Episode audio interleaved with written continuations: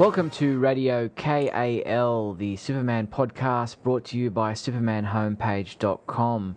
This is show number 112, released on April 30th, 2014.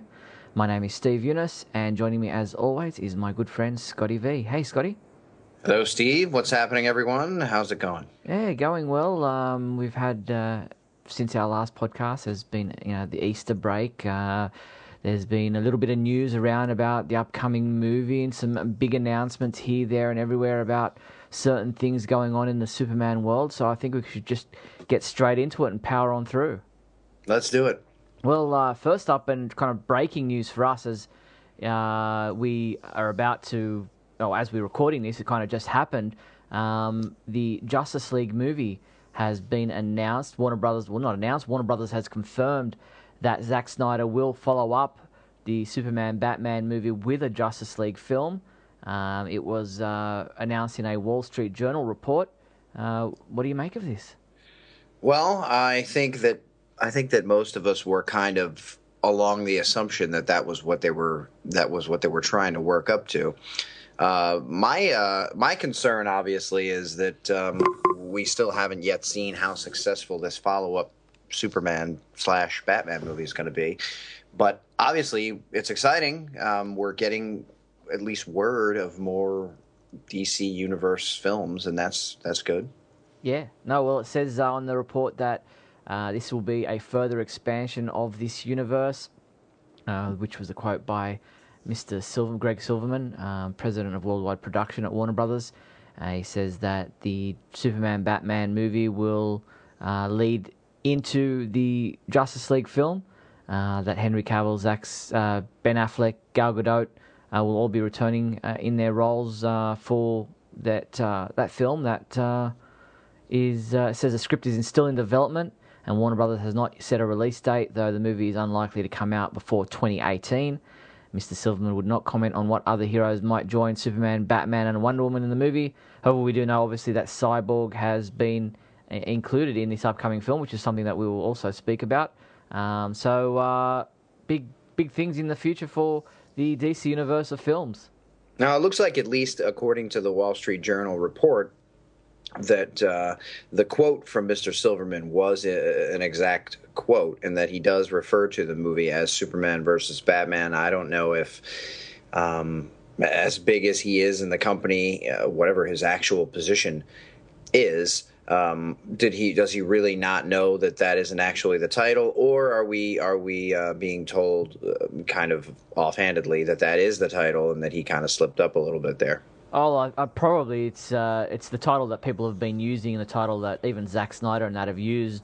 Um, but it's still, I mean, it goes above that says sequel tentatively titled Batman versus Superman. Maybe he just doesn't want to, like they've been told, when we refer to this movie until we actually name the official title, just keep returning, uh, um, referring to it as either Batman versus Superman or Superman versus Batman. So, um, yeah, in the Silverman's quote, he's got Superman first, but in the sentence or paragraph above, they've got Batman first. So, uh, I guess it's still up in the air or unannounced. Yes, well, I like the idea of the obviously the the Superman Batman movie with a slash in the center because I've you know I've talked to a lot of people and and and for the most part, unless you're a um, unless you're a you know die hard Batman should beat up Superman fan, mm-hmm. I think that most people kind of find it an odd choice and aren't that interested in seeing a Superman versus Batman movie. It just seems silly to most people that I've talked to, and it not only does it seem outlandish that a guy in a suit would would have pick a fight with a super Kryptonian. But the idea that these guys are two heroes, why why are we going to see a movie where they're going to be versus each other? Mm. But we've talked about this kind of thing before. Um, what I'm was recently uh, in a email conversation with uh, someone who seems to like my Great Scott segments and watches the Speeding Bulletin but seems to be kind of a detractor for Man of Steel and, and not very uh, not a fan of it and not a fan of, uh, of of Zack Snyder or Henry Cavill doesn't you know didn't appreciate it at all. So where his point of view is anything negative that can be said uh, he'll he'll quickly point it out. Whereas many people would probably say uh, on my end, if there's anything positive to say, I'll kind of gl- gloss over the negative and say the positive. I don't feel that I do that. I try to be pragmatic as much as I can. But mm-hmm. uh, one, he sent me an article. I forget where it was from, but it was an investor article talking about return on investment of superhero yeah, I got that one too. Was, uh, so you know the one I'm talking yeah. about, and it has the top ten superhero films, and Man of Steel's like nine, and it's a negative one point something percentage uh, return on investment.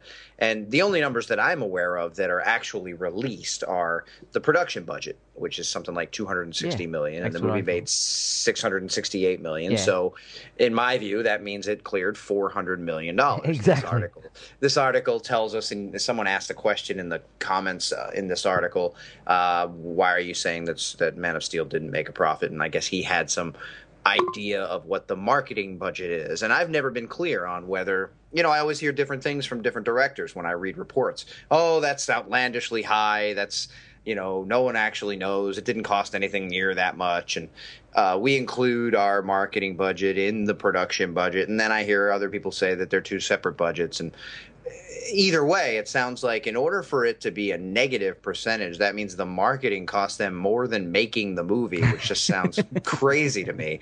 Uh, but the rest of that list, I mean, it makes sense, and it also makes sense that.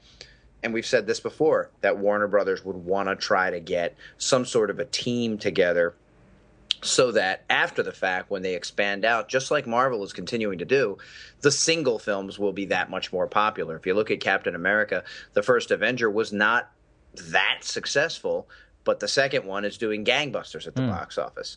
Uh, Batman Begins was not that successful, but the second one is doing a huge, you know, did a huge amount of business. But the difference between Captain America and the second Batman movie is Captain America is connected to like nine other movies. Yeah. So it's really like a th- like a tenth sequel in a franchise that includes every other hero in the Marvel uh, Avengers universe, and not really just a second Captain America movie. But we haven't yet gotten the chance to see a second Man of Steel movie, which, for all we know, could do just as well as the second Batman movie did. So exactly. I, I, I think obviously they want to get to this. They want to get to teams. They want to. I'm sure if these things are successful, we'll see a Wonder Woman standalone, uh, a new Batman franchise, and hopefully continuing uh, Superman films. Yeah, exactly. No, I saw that article and was like bemused at where they came up with that because we also know that uh, Man of Steel made something like 100 uh, million dollars, not 100 million dollars. Um, what was it like a hundred thousand dollars or something like that in um,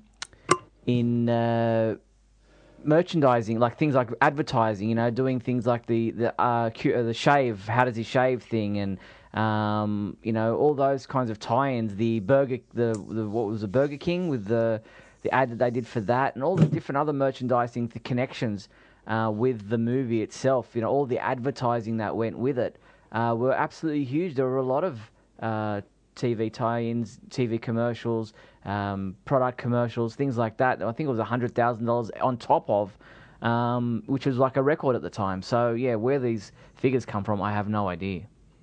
Yeah, I mean, I'm sure that there are figures and that people estimate them. I, I don't. I don't think we've ever heard, uh, even with Superman Returns. You know, Bryan Singer still is uh, bemused by the fact that people try and say you spent this much money, and and he'll come out and say, well, the budget was 160 million or whatever. So I'm not sure where the number that these people are giving you is coming from, but we didn't spend near that much, and and you know, uh, so I think that that happens with all these kinds of movies, and and for some reason you know, you look at the rest of that list, and all the movies, all the other movies seem to be faring pretty well. I'm not sure what the where the Man of Steel figures come from or why they're so uh, different than all the others, but it's still on the top ten of all time as far as money made at the box office. So I guess that's still uh, a good thing. But I, yeah. I, I wouldn't say that the that the reason they're necessarily going away from a direct follow up is because they're not confident in Superman, but but more so because they see how how beneficial it can be to all the single heroes if they do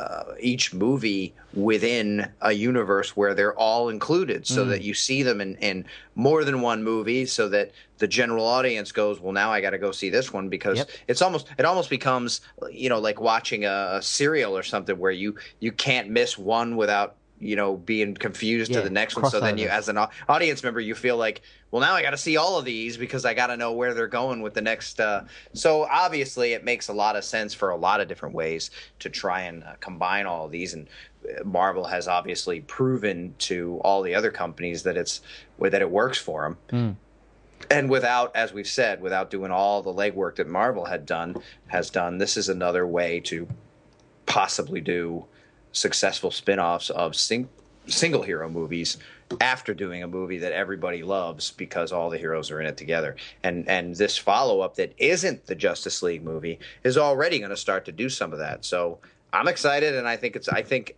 i think it's a great idea.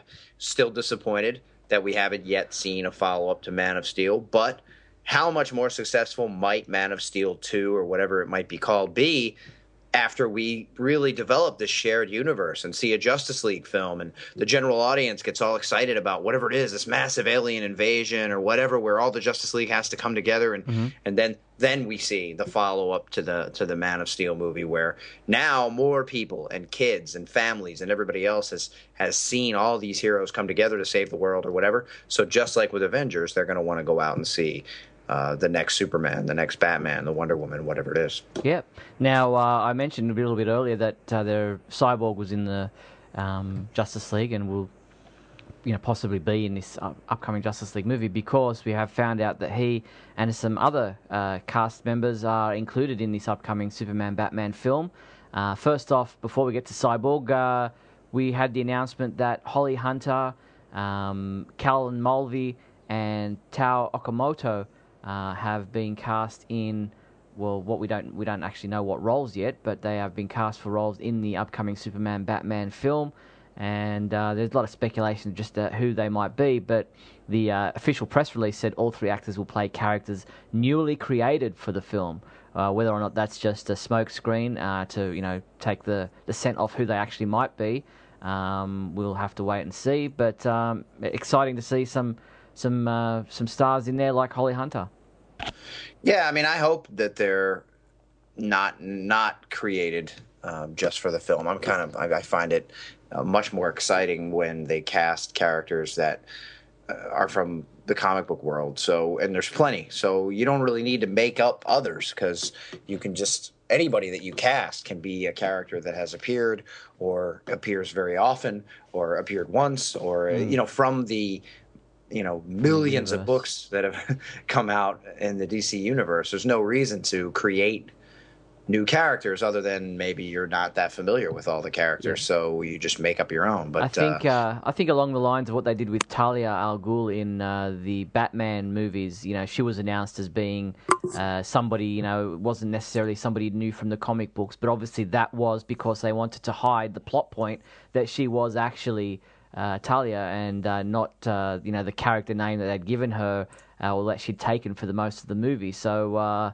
I guess you know there could be something along those lines that it needs to be a bit of a surprise during the film that who you know one of these or more of these might be. Well, that that yeah, obviously that kind of thing makes sense going forward with any movie that's so far out, and you know they got to try and do their very best in any way they can to stop whatever secrets they want to keep from coming out, because it seems like more and more we know we know almost everything there is to know about these movies. You know, can you imagine that? You know, when The Empire Strikes Back was filming, nobody had any idea that it was being filmed, and and uh, there's nothing nothing like that can happen anymore. No, exactly. So uh, a couple of actors there thrown in uh, that we heard announced. Um, so that's you know exciting to see who they might be. But as I mentioned, Cyborg was also announced as being in the movie, and uh, the actor who will play that uh, role is Ray Fisher. And it's in- interesting because we'd heard Henry Cavill say in an interview that he would like to see Cyborg, and this is an interview back at Man of Steel Day, so they hadn't even talked about a sequel or had confirmed a sequel or a follow-up film at that point in time. But when they, he was asked what kind of characters from the DC universe he'd like to see uh, portrayed on film in a possible sequel, he'd said Cyborg because he liked that idea of a you know um, technology to human kind of um, uh, bridge between uh, the thing, uh, the two, and uh, liked the idea of Cyborg as a character and. Uh, whether or not he had any influence on that or not, we don't know. But Cyborg has been announced as being in the film. Uh, whether we don't know, like Wonder Woman, we don't know what kind of a, a role or how much of a role he'll have in the film. Well, it's interesting. Uh, I now know that Henry Cavill and I uh, do not think alike because uh, I've never been a cyborg fan. I, I, generally see him as a teenage character, a member of the Teen Titans, a, a smaller tiered character, and, and not.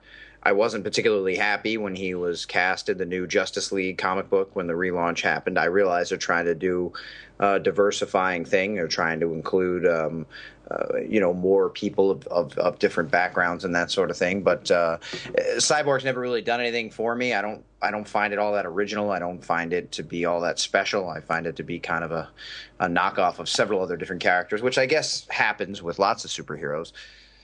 So it didn't excite me necessarily to hear about this, but I, I, feel like I remember weeks ago we heard that they were looking for an actor to play Cyborg. So I, I wasn't that surprised when it came out that they had cast him. Yeah, so uh, it's uh, another announcement, another character, another actor in the film. Uh, we don't know, uh, like I said, what capacity. You know, people are saying, "Oh, it's already the Justice League movie because they've got so many of these uh, characters in there." Um, it, you know, we don't know what, uh, how much of the film he'll be in. So it's just interesting to, to and exciting to have him announced. whether you like the character or not, in the comic books, I, you know, it was news to me. You know, at the time, I didn't really know much about Cyborg. As you said, he was more of a teen kind of hero. Uh, but uh, you know, I've kind of warmed to the character in the Justice League comic books. He seems to be uh, someone you can relate to in some ways, um, and you know, seems to be a voice of reason in a lot of other ways. So uh, it's um, it's going to be interesting to see that kind of character uh, broaden uh, his. Um, well, he, you know, the, just from the general audience, most people wouldn't even know, haven't heard of Cyborg. You know, Wonder Woman, Batman, Superman, obviously, Flash, Green Lantern, yes, uh, but Cyborg, most people out there in the general movie-going audience would not have heard of Cyborg uh, if they're not comic book fans. So it'll be interesting to see how he's kind of taken on board by the general public. Yeah, I'm. I'm I, I remember when we were watching Smallville uh, years ago, and, and they did the there were a couple of Cyborg episodes. Uh, not being a fan and not being that familiar with Cyborg, uh, it was just cool to see.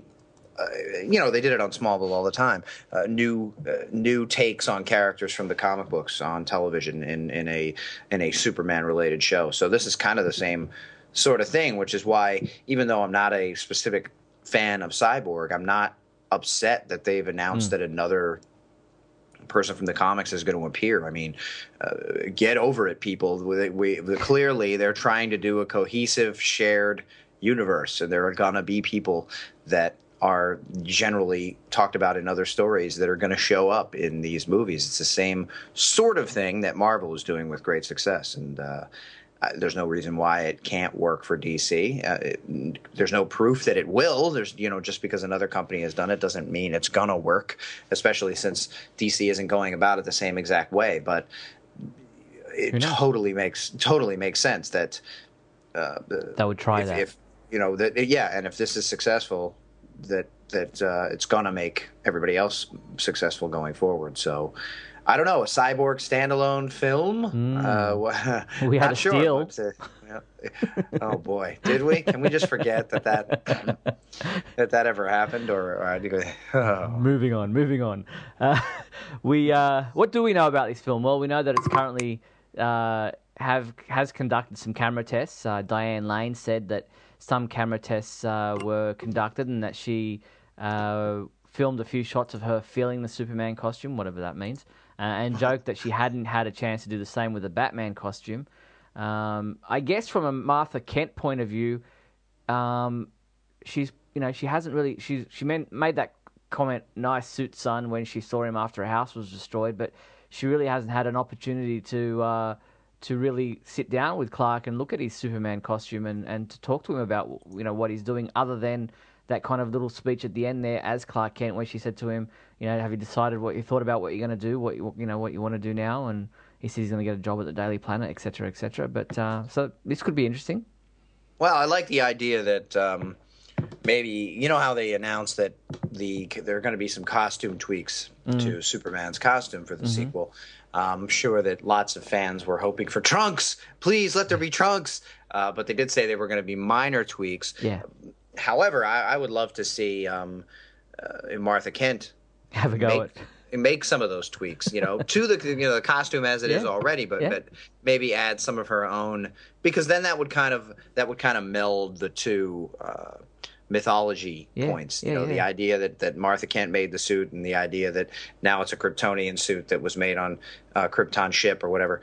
Uh, you know, put, meld them both together so that we get a little bit of each. Yeah, it's interesting because in the uh, Christopher Reeve movies, he just he just was wearing it. One from you know after his uh, talks with uh, Jor-El and his you know his uh, years of uh, of uh, schooling, if you like. Uh, he just automatically was just there in the suit. We don't know really where it came from. We just knew that he had some materials in his bag with him, but how it became a costume was never really touched on. So. Uh, that I'm would- certain that he learned to sew during that 12 yeah, years. right.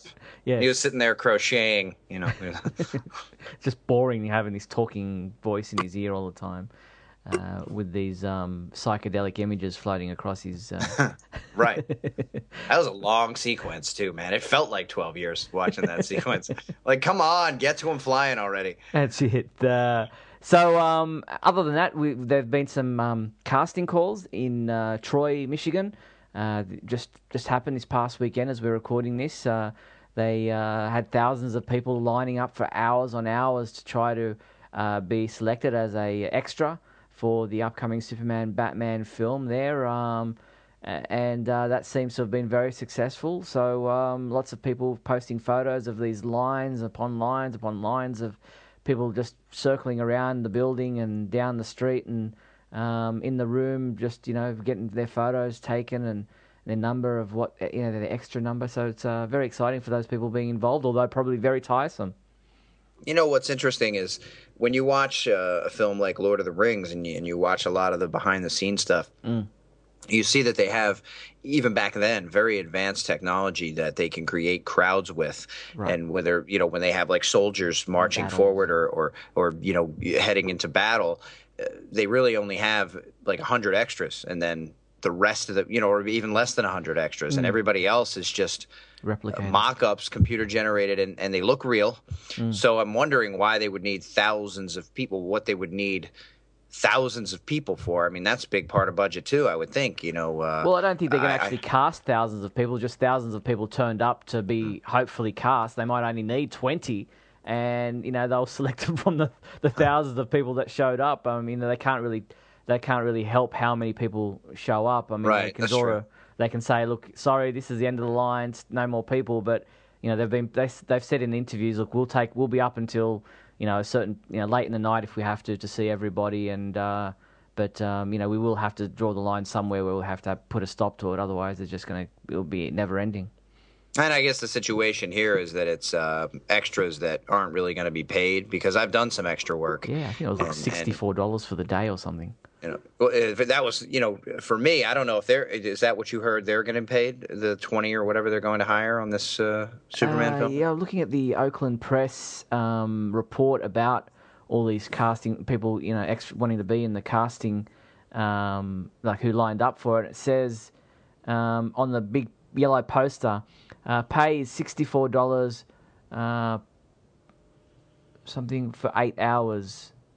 Eight dollars per hour or something like that, Uh, and the yellow sign's a little bit hard to read, but that's what it says there on the uh, on the website. That's somewhere similar to what they would pay, but I guess it's because it's in a uh, in an extreme location. It's not really in New York or L.A. It's not in a place where there are these uh, casting companies that have people on file that want to do extra work and that are you know quote unquote actors. Because I, as I said, I had done some extra work myself, and you get a call from. It's not really an agent because I never had an agent, but it's like an agency that calls people that they have on their list do you want to do this for the day? And then you go and you're already there and they already have who they need. So and as far as seeing a thousand people if they're really for extras the way it generally works directors aren't looking for a specific type of person to cast as as an extra like a mm. background member a person walking by in the in the distance or something. So i'm not sure why they wouldn't just hire 20 people as opposed to uh, depends on all the this scene time that they to need. see thousands Yeah, but it says pay is sixty four dollars for anything up to eight hours, eight dollars per hour, time and a half overtime, uh, time and a half overtime paid after eight hours. Typical filming days are 12 to 14 hours, catered lunch included. Thank you. There you go. Beauteous. so uh, that's what uh, all these hopefuls have been lining up for, uh, hoping to be a part of the film in some capacity whatsoever.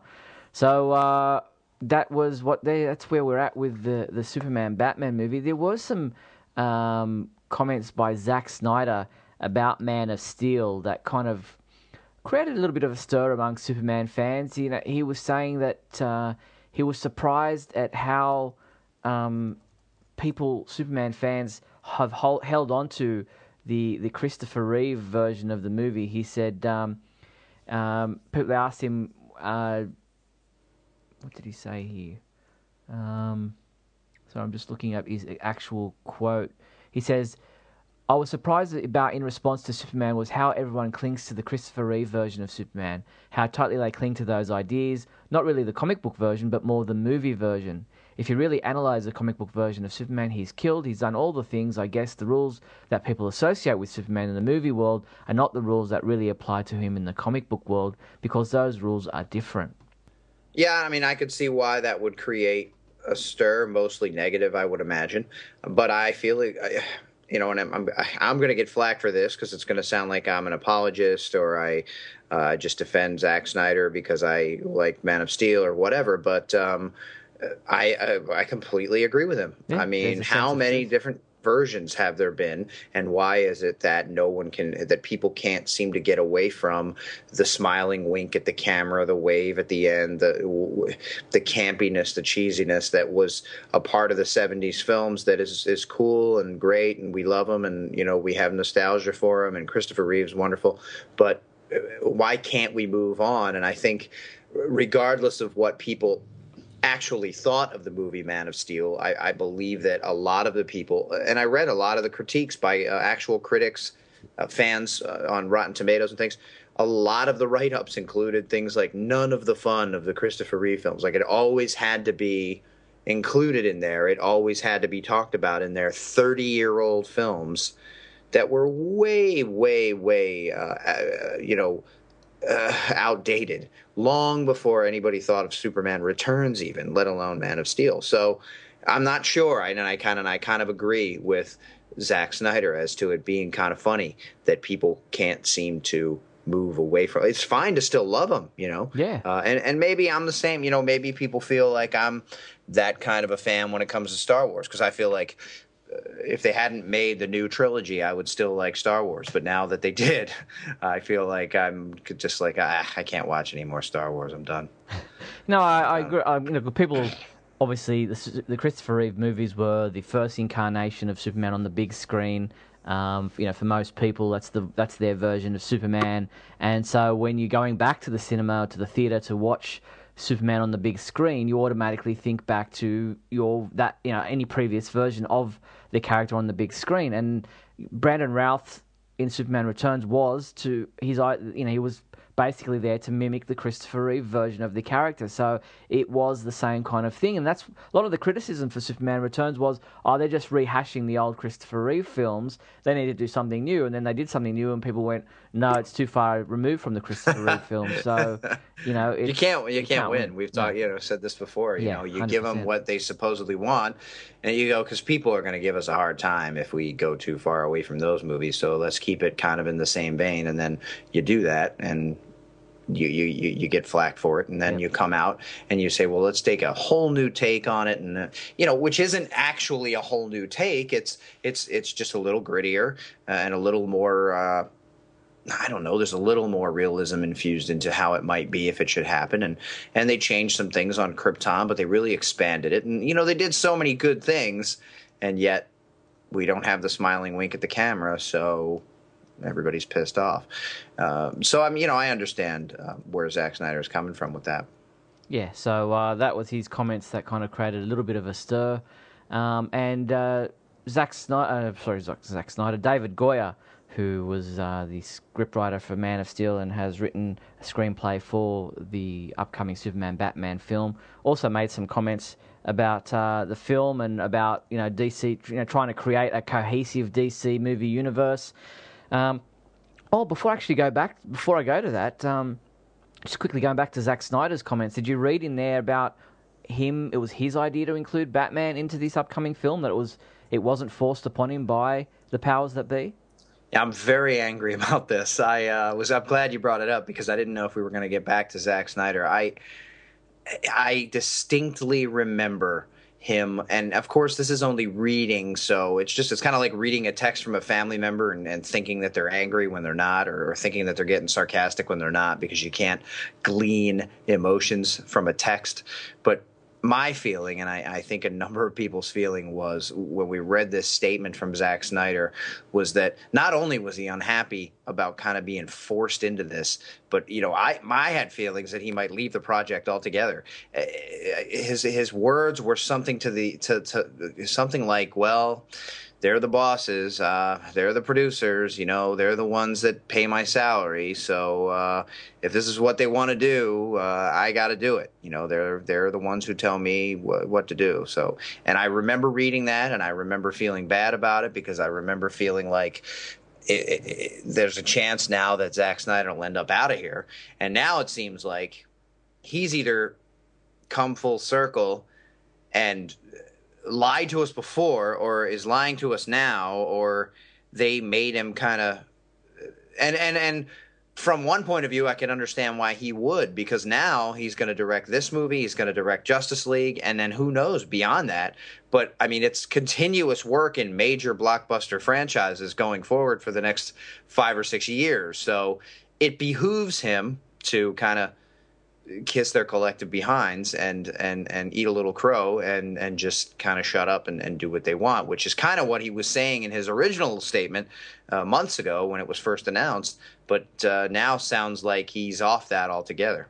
Mm, yeah I, I, I have to look back because I don't really uh, you know I'm not I don't know if I if I just didn't read into those comments what you did or I don't recall those you know that kind of feeling from from the original um, any original interview that I, but I'll have to look back. I, am not saying that it, it, it, wasn't there. I just, um, it, you know, wasn't something that I had necessarily seen.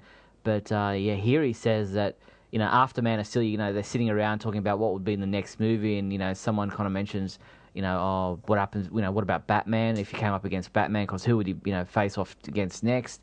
And then once that kind of idea is out there, it's like, well, you know, how can he move away from that? Let's kind of look at that and see where that goes because, you know, he fought this giant alien threat Zod. Um, so, you know, where do you go to next? What happens next? Um, and he says once you say it out aloud, then it's kind of hard to go back on.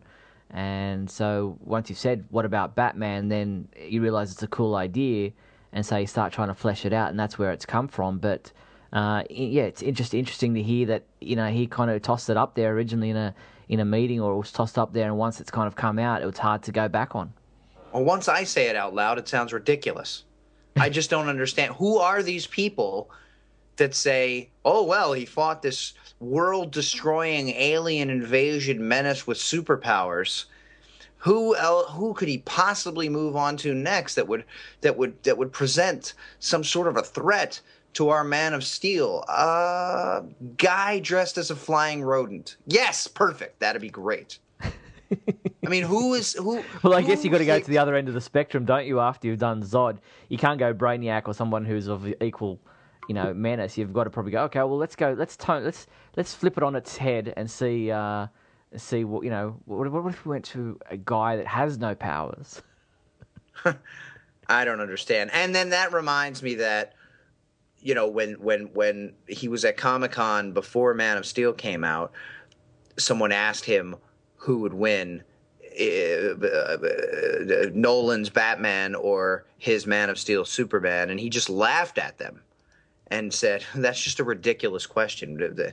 I love Nolan's Batman. I love Batman. You know, I love comic book heroes, but this is Superman we're talking about. Batman's a guy in a suit. You know, he had the same exact response and the same exact feeling that anyone of any logical mind would have, and that is, there's no possible way. And then they go, well, what if he had kryptonite? There's no possible way. Oh, well, what if he had a big armored suit with kryptonite rings? There's no possible way that a human being can pose any threat to Superman at all. I'm, I'm, just, I'm sorry. Uh, so many things would have to happen. And a lot of it happened, I guess, in the Dark Knight Returns story. And he still wasn't able to defeat Superman because it just doesn't make any sense. And a lot of people say, well, that's the problem with Superman. He can't be beaten. He's too powerful. Okay, well, maybe he is. But it just doesn't make any sense. So, and, and Zack Snyder said that. And that's why none of these other comments that he's saying lately make sense because they don't mesh with the attitude that he presented from the very beginning, making Man of Steel. Well, maybe and then after the fact. Maybe that's why they're not uh, settled on a on a title yet, because maybe this whole idea of a versus thing, while it's got the people's imaginations, you know, the fans, oh, so who's, who's going to win Superman versus Batman? I mean, everything's, you know, uh, Dragon Ball Z, uh, you know, versus Batman, Godzilla versus Superman. You know, this whole idea of versus is, is just just an entity of unto itself. So, look, man, you know, I, Dragon Ball Z, I can take because. But you know, what I'm saying the whole it. idea. Of, I don't know what it is, but at least they have powers. That's what I'm at saying. The whole idea of putting a character up against another character, you know, uh, it's just it drives fanboys everywhere. So to keep that title at the moment, but not necessarily be where they're going to be heading in the movie itself um, you know, it may be Batman, you know, just investigating what's going on, and, and so it's just having the two of them in the same movie. We don't know yet whether it's going to be a versus thing, and I agree with you. It's all of two seconds for Superman to destroy Batman. You know, he doesn't even have to get close to him. He's just up in space using his heat vision and zap a pile of ash. Um, and we already know sense. he's willing to snap people's necks, so. So uh, anyway, it's it is interesting that that Zack Snyder has come out and said that the whole Batman thing was something that he was you know had tossed up early on. And contact me, Zack Snyder, yes, because you are backpedaling, my friend. Let's put him on you a changing your stance. Put him on a lie detector machine and see which is really the truth. But um, Oh, that's where that's what the comments were. And going back to what I was saying about Goyer, he's come out and having been asked about from IGN about the approach to a cohesive DC movie movie universe. And you know, one of his comments was, "You have to admire what Marvel's done. It's really hard to create a brand." You know, where people follow your brand. Pixar's done it, and now Marvel has done it. It's really, really hard to do because there's not a lot of brand loyalty anymore. They've created a, a cohesive universe, so I really admire what they've done and he says, you know, he's been pretty lucky with the films he's done so far, and right now it's just more of the same, please.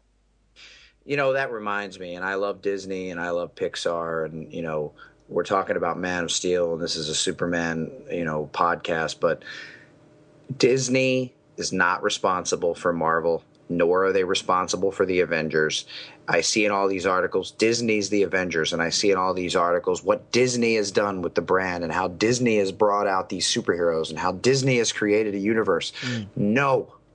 Marvel had this going on long before Disney ever bought the company. Right. Disney said, "Wow, look at this super successful company we can buy That's and continue to... on the train that they have already started going down the track at high speed." Mm and Disney being smart, being being business savvy, being you know godlike in their amount of riches and power that they have, said, "Okay, let's just go out and buy it." And Marvel somehow said, "Okay, go ahead and buy it." You know, like when Lucasfilm sold too eh, to Disney, it was like I, I looked at it and I went, "What?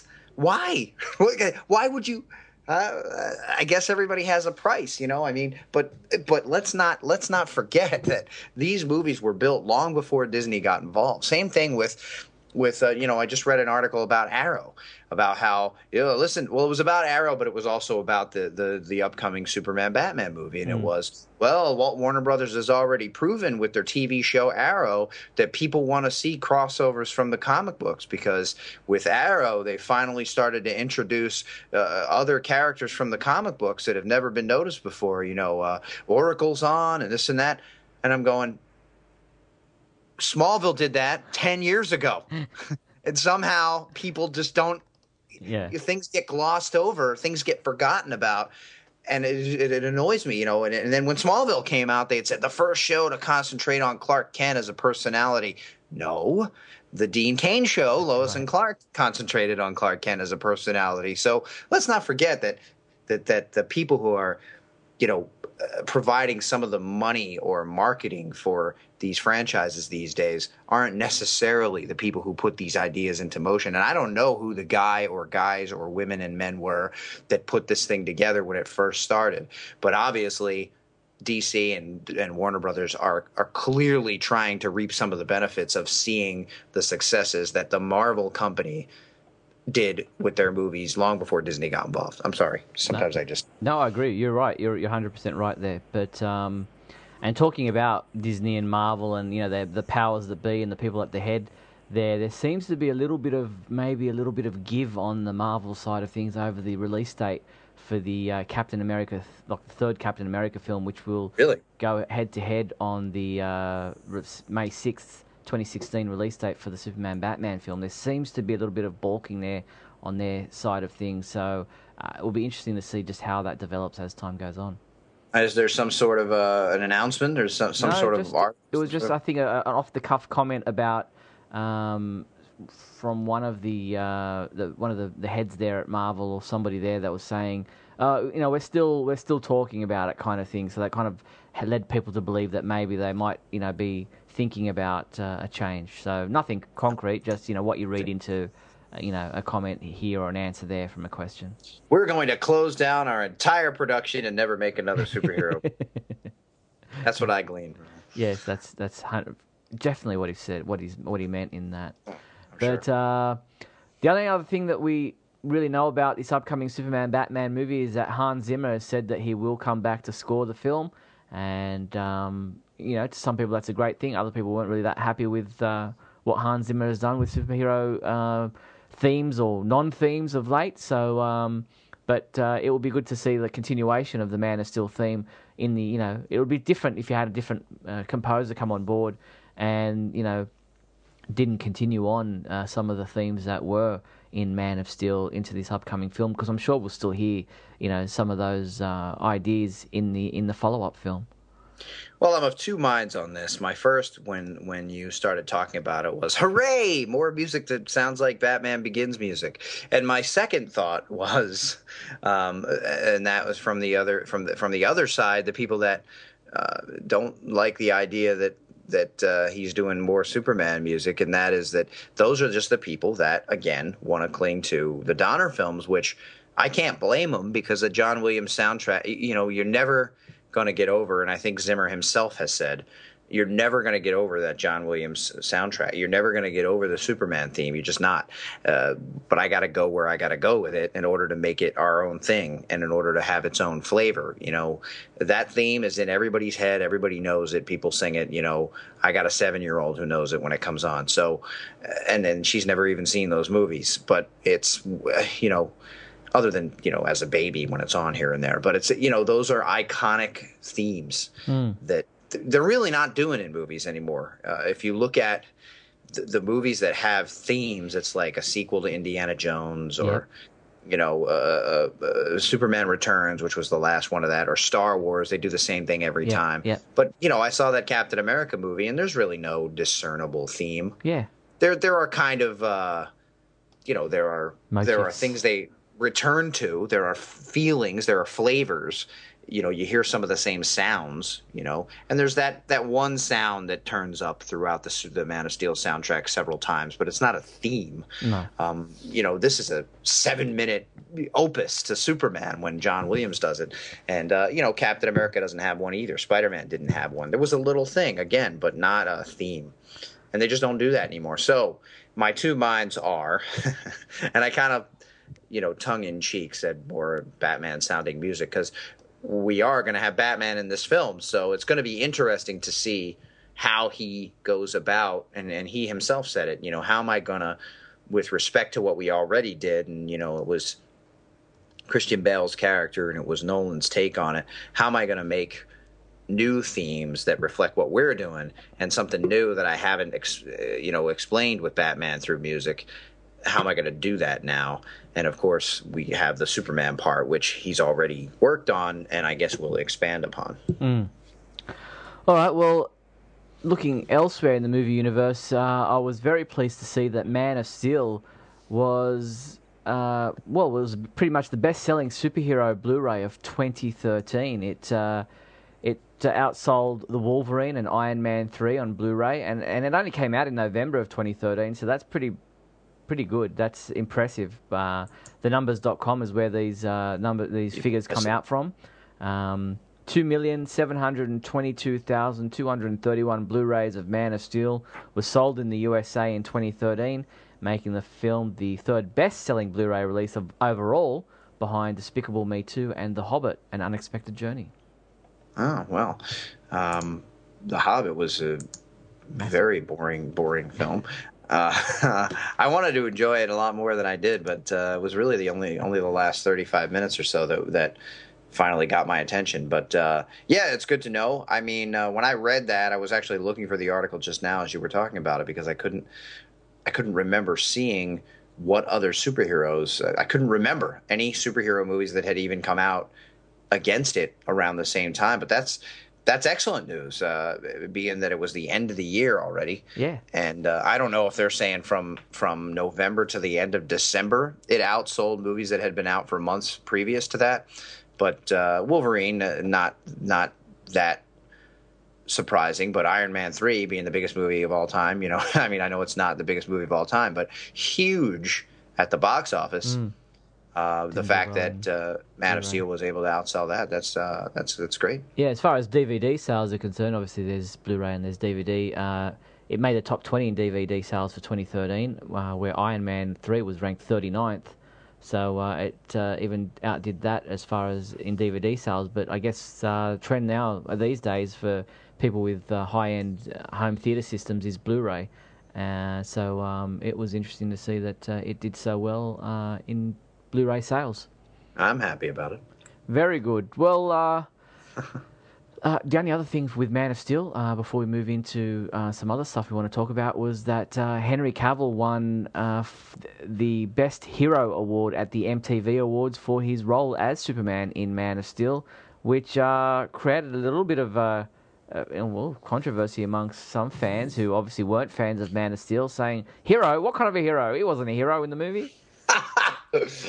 That's funny. Not you know, he and Lois in the army didn't save the world or anything. No, no, that's you know, and everybody that exists on Earth wasn't saved. Uh, but uh, let's let's let's let's forget about that and just kind of point out that we didn't actually see him specifically saving enough people individually in the film. Um, who was he up against? Do you do you have yeah, a list there? I do. His competitors for the award were Channing Tatum as John Cale in White House Down.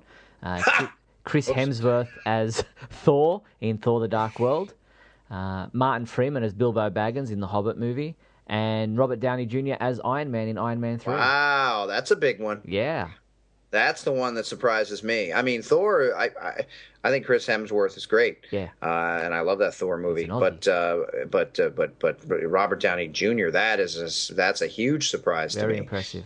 Um, he's super charming. Everybody loves him. You know, he's funny. He gets up there. He gives awesome uh, speeches and stuff.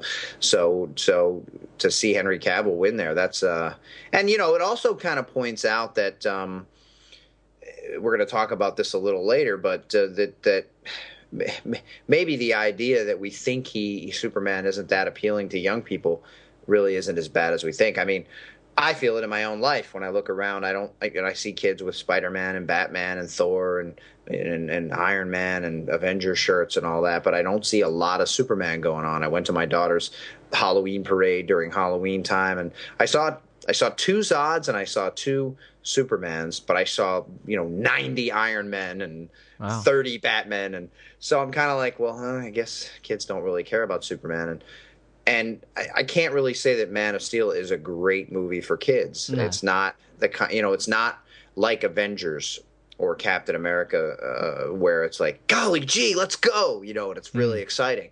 But um, uh, you know, when you see, you know, MTV is a young people's movie awards. When you look at the audience there, they're they're all teenagers and and and twenty somethings. They're not they're not forty year olds. So that they picked Henry Cavill must mean that at the very least they enjoyed him as Superman and Man of Steel. So yeah, no, so it's, that's it bodes well. But uh, there was a lot of Henry Cavill fans, uh, especially a lot of the female fans out there, who were disappointed that he wasn't even nominated for the shirtless uh, scene award. Hmm. I know I was disappointed. well, you know, I talked to people. My my uh, my brother was saying to me, you know, when you when you see uh, you know Chris Evans or Chris Hemsworth take take their shirts off in their Marvel movies, it, it's not even close um, to uh, you know that, that Henry Cavill could even could even compare to them at all in terms of how uh, ripped they are, how in shape they are. I mean, I haven't I haven't done a side by side comparison. I know that I was impressed by a lot of the running pictures that were coming out before Man of Steel, and I was saying he's getting into really good shape, which is better than I remember any Superman movie, uh, Superman actor doing. Uh, but I haven't done a side by side comparison. I know that Hemsworth is huge and massive, um, but I'm not sure if, uh, think if they Henry really. would would give him a good run for his money. You think so? Yeah, Okay. yeah. Um, Okay.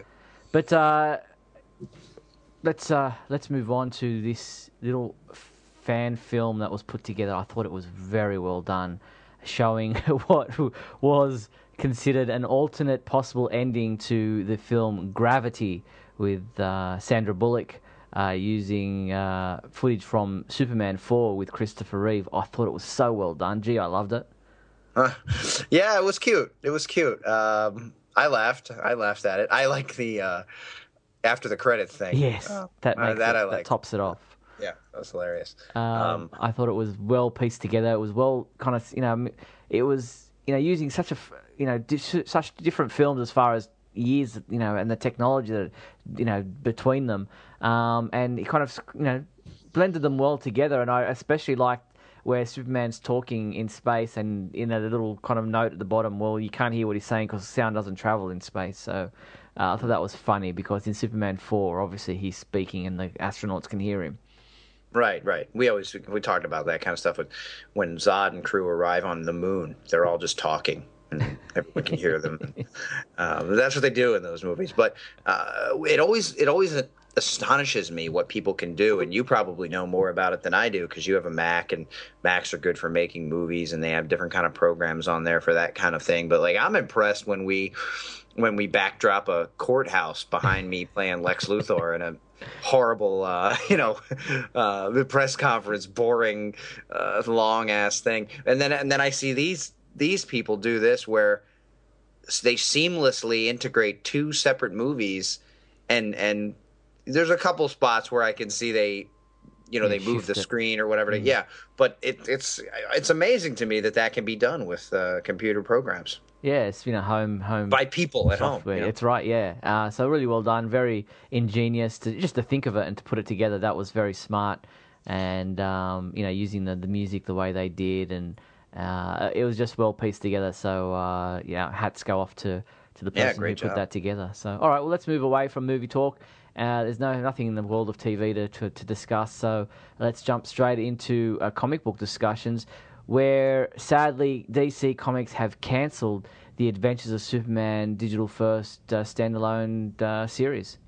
Yeah, this is a disappointment. Uh, I I enjoy it every time I read it. I think it's a awesome, easy way to read comics. They're short, they fit right to the screen. You know, you try to read some of the regular books, and, and you got to zoom in and move side to side in, in order to see everything. And the splash pages never work right. But you know, when they're specifically digitally released and they know that that's the format, you know, the pages fit exactly, and you see everything, and they look great and they're crisp. And these stories were great, and people love the idea that they can just see traditional Superman stories without having to worry about continuity. And mm-hmm. I imagine that just like any business, it's about money and it's about what it's making and it's about what it's selling, and it must not have done that well. Otherwise, you wouldn't cancel it. Yeah, I mean, I don't know what their intention was, how how, how long they plan to go on for. It went for 51 digital chapters, uh, which will be collected in print. Obviously, they're still doing print editions, and the first trade paperback collection has just come out as well. So there's, yeah, obviously there was going to be a limited run. It was never going to be an ongoing thing that was just endless. Uh, and it would I didn't know that. Well, I mean, I mean, do we know that? no, we don't know that, but I'm assuming that it was never. I mean, it's not like Superman or Action Comics that you know that it's always going to be around forever, or you assume so.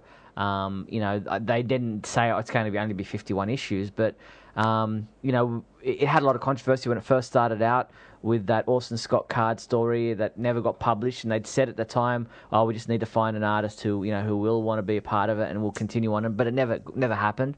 Um, so you know, there were stories, I guess, that were still up their sleeve if they wanted them.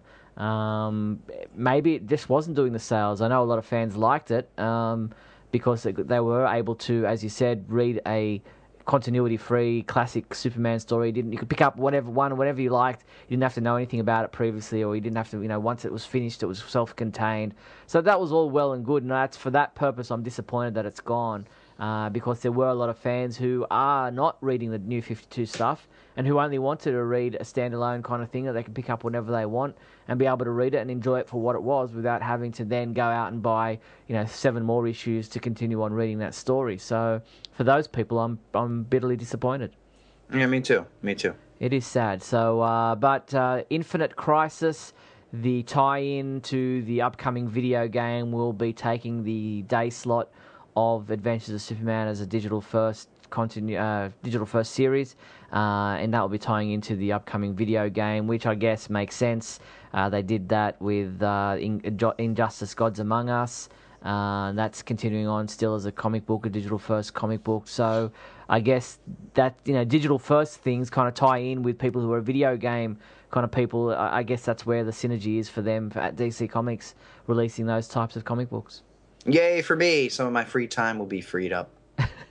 so there it is. Uh, DC Comics canceling Adventures of Superman, which is uh, a little bit sad. Uh, the two people who reviewed the book for us at the Superman homepage, uh, Sean Morrissey and Alyssa Gossage, will be doing a um, finale article uh, on you know giving their points of view on the series now that it's concluded. Uh, that'll be coming up in the next week or so at the Superman. And thanks to you, DC, now their children are going to starve because they won't be able to do reviews for the Superman. They get paid so highly to do so too. Gosh, yes. All right, let's move into some of the comic books that we have read this uh, past month. Uh, since last our last podcast, we've had two issues of Superman released uh, Superman number 29 and Superman number 30. I know you've read Superman number 29. Did you want to start in on that one?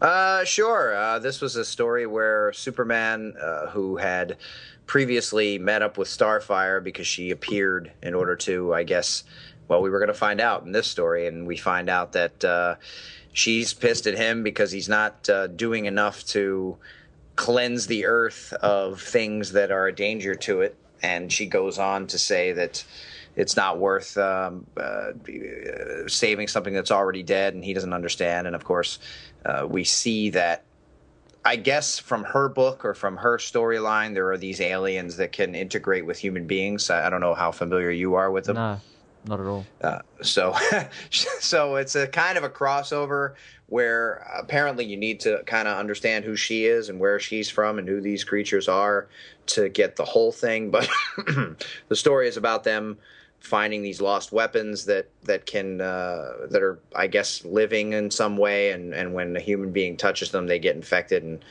and they become these aliens. And supposedly they've been giving themselves over to this alien menace um, uh, voluntarily, and Superman doesn't stand for that, and uh, hilarity ensues.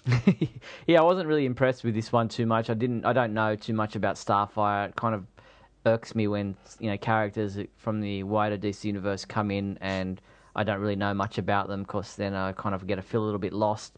Um, so yeah, that that was Superman number twenty nine, and then Superman number thirty, uh, which we just reviewed this past week. Um, Adam DeChannel reviewed it for the for the website. Um, is a, a, little bit better. Uh, we uh, we see it's a little bit disjointed early on. Um, Adam really didn't like it for this point. The fact that you know we jump around a little bit. We we use pages for unnecessarily on this honeymoon couple who are frolicking in the sea at on, in the Bahamas, and then you know we use up four pages to learn about them only only to then have them die because they're then something boils the water there at in on the on the shoreline. We assume it's doomsday. And then they're gone, and we kind of, you know, the Bahamas only kind of comes back at the very last page because Superman finds out that something's uh, happened there. But uh, he flies to Smallville, where Star Labs have uh, you know taken up residence because there's all the people of, of Smallville uh, are comatose. They're in a they're they're out for the count, and nobody knows why. They seem to be perfectly healthy, and um, Superman finds that there are these crop circles in the grains in in the in the um, fields that spell out the word doom in Kryptonian, and um, and obviously thinks of about it being Doomsday comes across the Eradicator, who is a you know the Eradicators are supposedly these beings that turn up when a when a planet is about to die of natural causes, and help that process along. Uh, but the Eradicator from Krypton is somehow on Earth now and says that the Eradicator of Earth isn't in existence because Earth, Earth is going to die, but not by natural causes. It's going to be murdered, and that Superman will be the one to murder it. And it's all a bit kind of disjointed this story, but we it's a it's a prelude to the upcoming Doomed Superman Doomed saga. So in that way, I guess it's giving a lot of loose ends, a lot of threads to take up for that story. But Scott Lobdell once again, kind of just a little bit all over the place.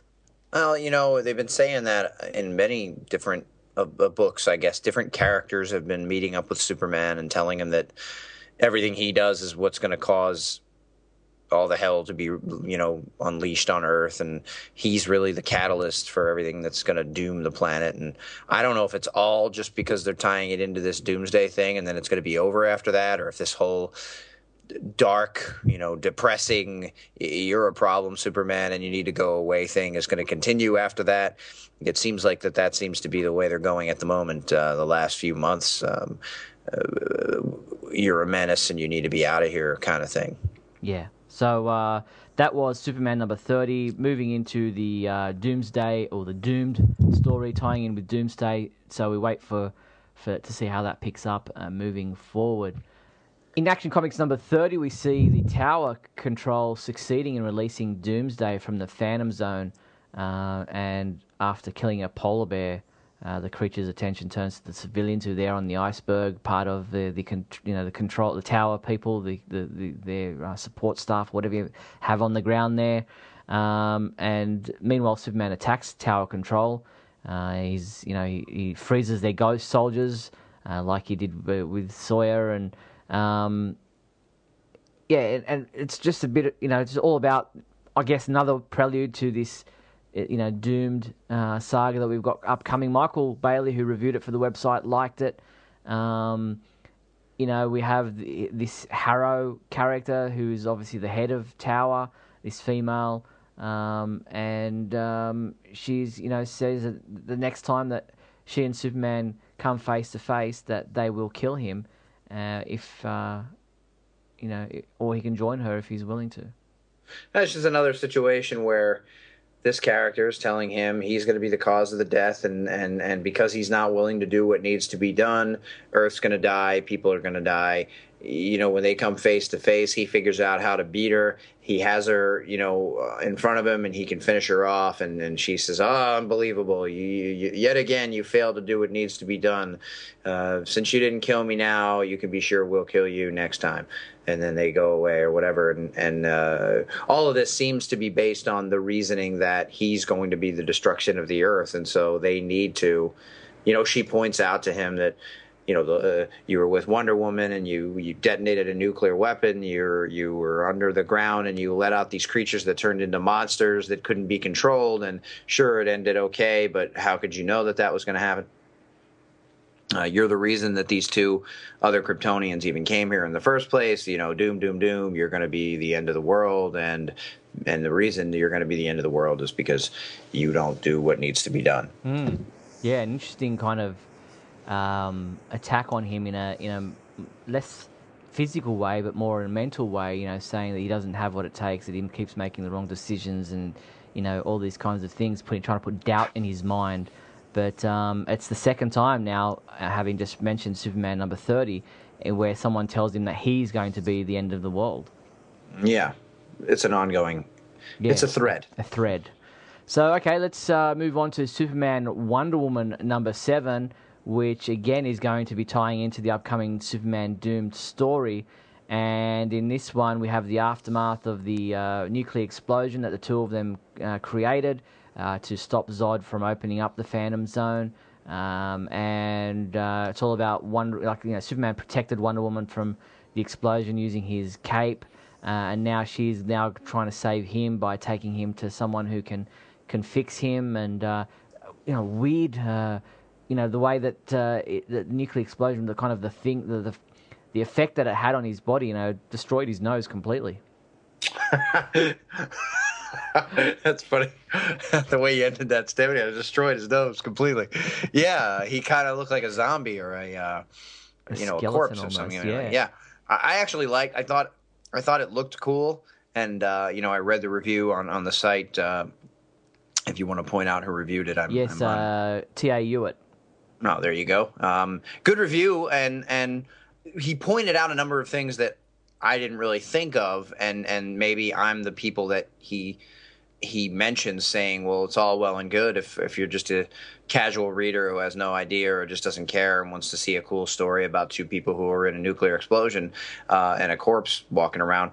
Uh, but if you if you have any idea of the cohesiveness of the universe and the things that have been going on, I didn't even notice. He mentions when they're over London that it's destroyed underneath and it's being rebuilt. I, I didn't notice that. I did not uh, I was wondering why they were there, what that had to do with Wonder Woman, because I, I, don't read Wonder t- Woman. Yeah, it's totally com- yeah, totally separate to uh, to Superman story. It's something that's happened in the Wonder Woman comics. And then he mentioned that uh, in Forever Evil or something, um, the the world, you know, the London gets destroyed, people die, lots of things happen. So it's very callous for the two greatest heroes on earth to be out dancing and worrying about their romance in London when when so many things have been have happened and so many terrible things have occurred and they should be helping to clean up, you know, and, and they've set off a nuclear a weapon on an island and that won't be explored again. Mean, of course, he's speculating that it won't come up. But my thinking of it when I saw it was just that they were in a deserted area. They there weren't there wasn't any life around, and and they they did what they had to do to stop the world from being destroyed again. Um, so even if there were some peripheral damages, sometimes you have to make the decision to say, well, I either break Zod's neck here or he eventually breaks mine and then he goes and destroys the entire planet and everyone dies. Mm. Uh, same kind of thing here. Uh, but I didn't get the impression that they that they detonated a, a, nuclear explosion somewhere where other people were going to be affected by it. It seemed like they were. That was a deserted island of a past uh, nuclear test site or whatever it would be in a bunker somewhere. So, yeah, there would there were possibly life. You know, as far as you know, there's animal life. Sure, there's you know the effect that it'll have on you know just create, putting nuclear um, uh, what do you call it uh, fallout into the atmosphere is going to have some kind of an effect on you know that, that doesn't that's not really touched on at all. So i can understand you know the negative that area.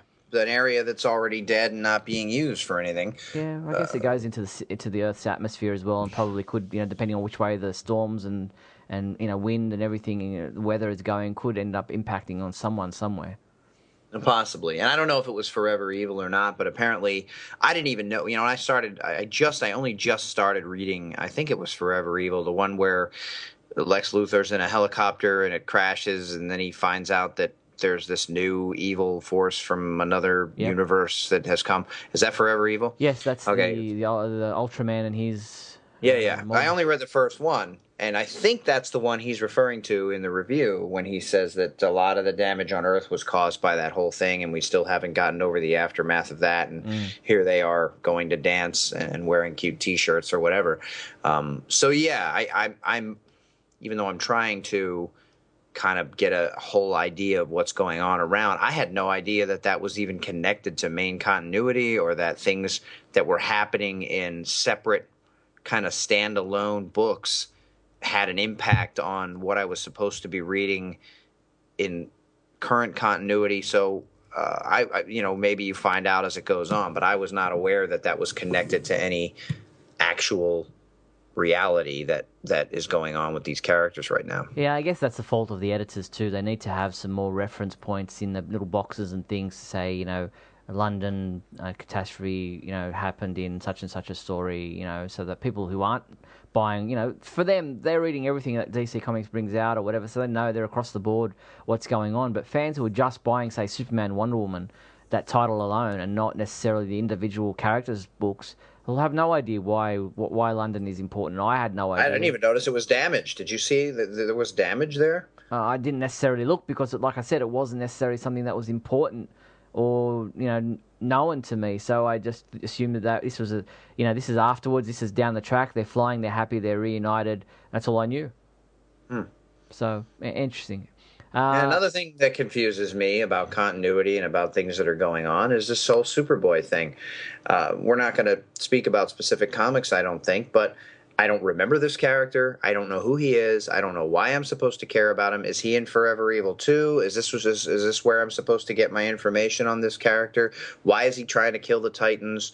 Why is he evil? Why is he Superman's son and he's a, a jerk off? I don't understand what's going on. I don't understand the point of having an entire title devoted to an evil character called Superboy. I don't yeah, well, he's the future son of Superman and Lois Lane. His name is Jon Lane Kent. He's a Kryptonian human hybrid whose uh, physiology is uh, unstable, and he's like he's going to die. He's you know he's. Uh... He said that, but I don't remember reading that anywhere. Uh, you know, well, I read from the twenty five was the one where Connor died, and then.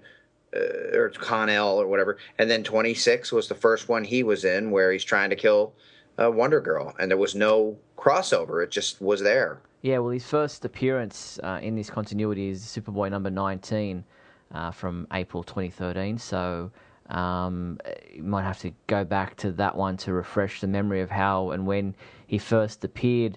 Uh, but now he's taken over the Superboy title. He's you know taken over Kon-El's um, you know life, if you like. Nobody really knows, other than I think. Um, uh, what's her name? One of the uh, Teen Titans. Raven, I think. Raven, yeah, uh, who's able to read minds and things.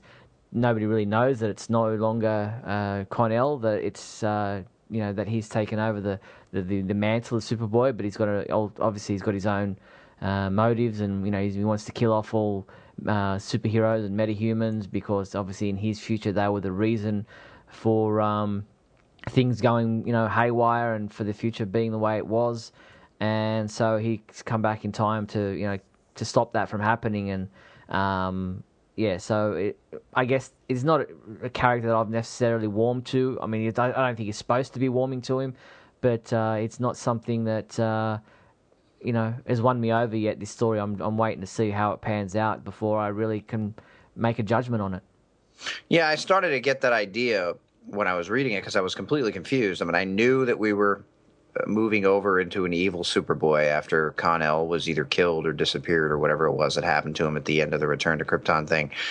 But um, I did start to get the idea that even though he seems like a really bad guy, his motives might might kind of be altruistic. Uh, if if and he's being controlled by someone who may have lied to him anyway. Mm. But it, it seems like he believes that he has to do this in order to stop what happened in the future from happening. But it's not like he's a great guy about it. He seems to enjoy doing it at the same time. He oh, yeah. seems to like watching them suffer and that kind of thing. And I'm just not sure about a, a whole book devoted to a super family member that he's a villain.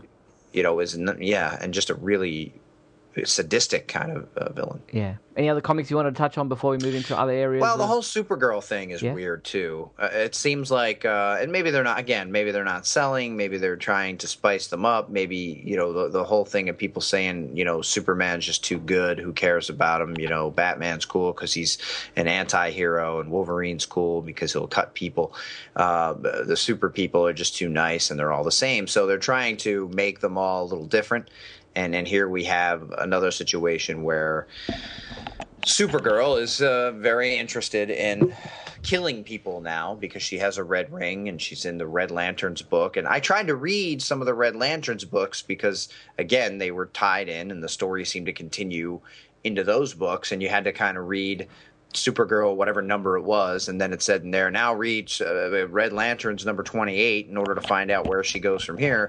So I read that, but she really only appears in like five pages of that. So I skipped over a lot of the Green Lantern stuff and just mm-hmm. went right to her stuff. Mm. And I tried to tried to follow her story in Red Lantern, and and and I read the next one, and she was barely in that, and now Guy Gardner wants to get rid of her. So the whole thing where she finally belongs, and and maybe she'll feel comfortable now is in turmoil again, and of course she still has this rage, and of course the Red Lantern rings are meant to fuel be fueled by rage. So I'm not really sure what the problem is in terms of why we can't have her on the team if she's the most rageful person we've ever seen, and she's super strong with the ring and can really use her rage to uh, to do whatever it is we do. And my impression of the Red Lanterns was only from the animated show that was on, and I only watched one episode.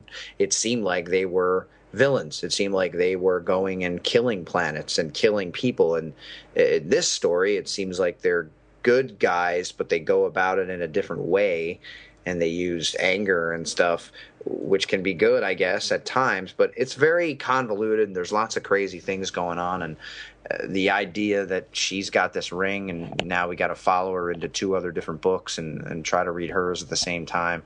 Uh, I don't like it. yeah, I'm not. I'm not a Green Lantern reader. I'm not a Red Lanterns reader. So, um, but it, it, kind of fits, I guess. I've you had to look into a little bit on the Red Lanterns to find out a little bit about what there is, you know, what what is their shtick. So, um, it kind of fits with what Supergirl's been of late. You know, she's all about rage. She's all about punching first, asking questions later. So it kind of fits. But I think she's a bit scary uh, to the other Red Lanterns, especially to. Um, to is it uh, Hal Jordan who's the Red Lantern?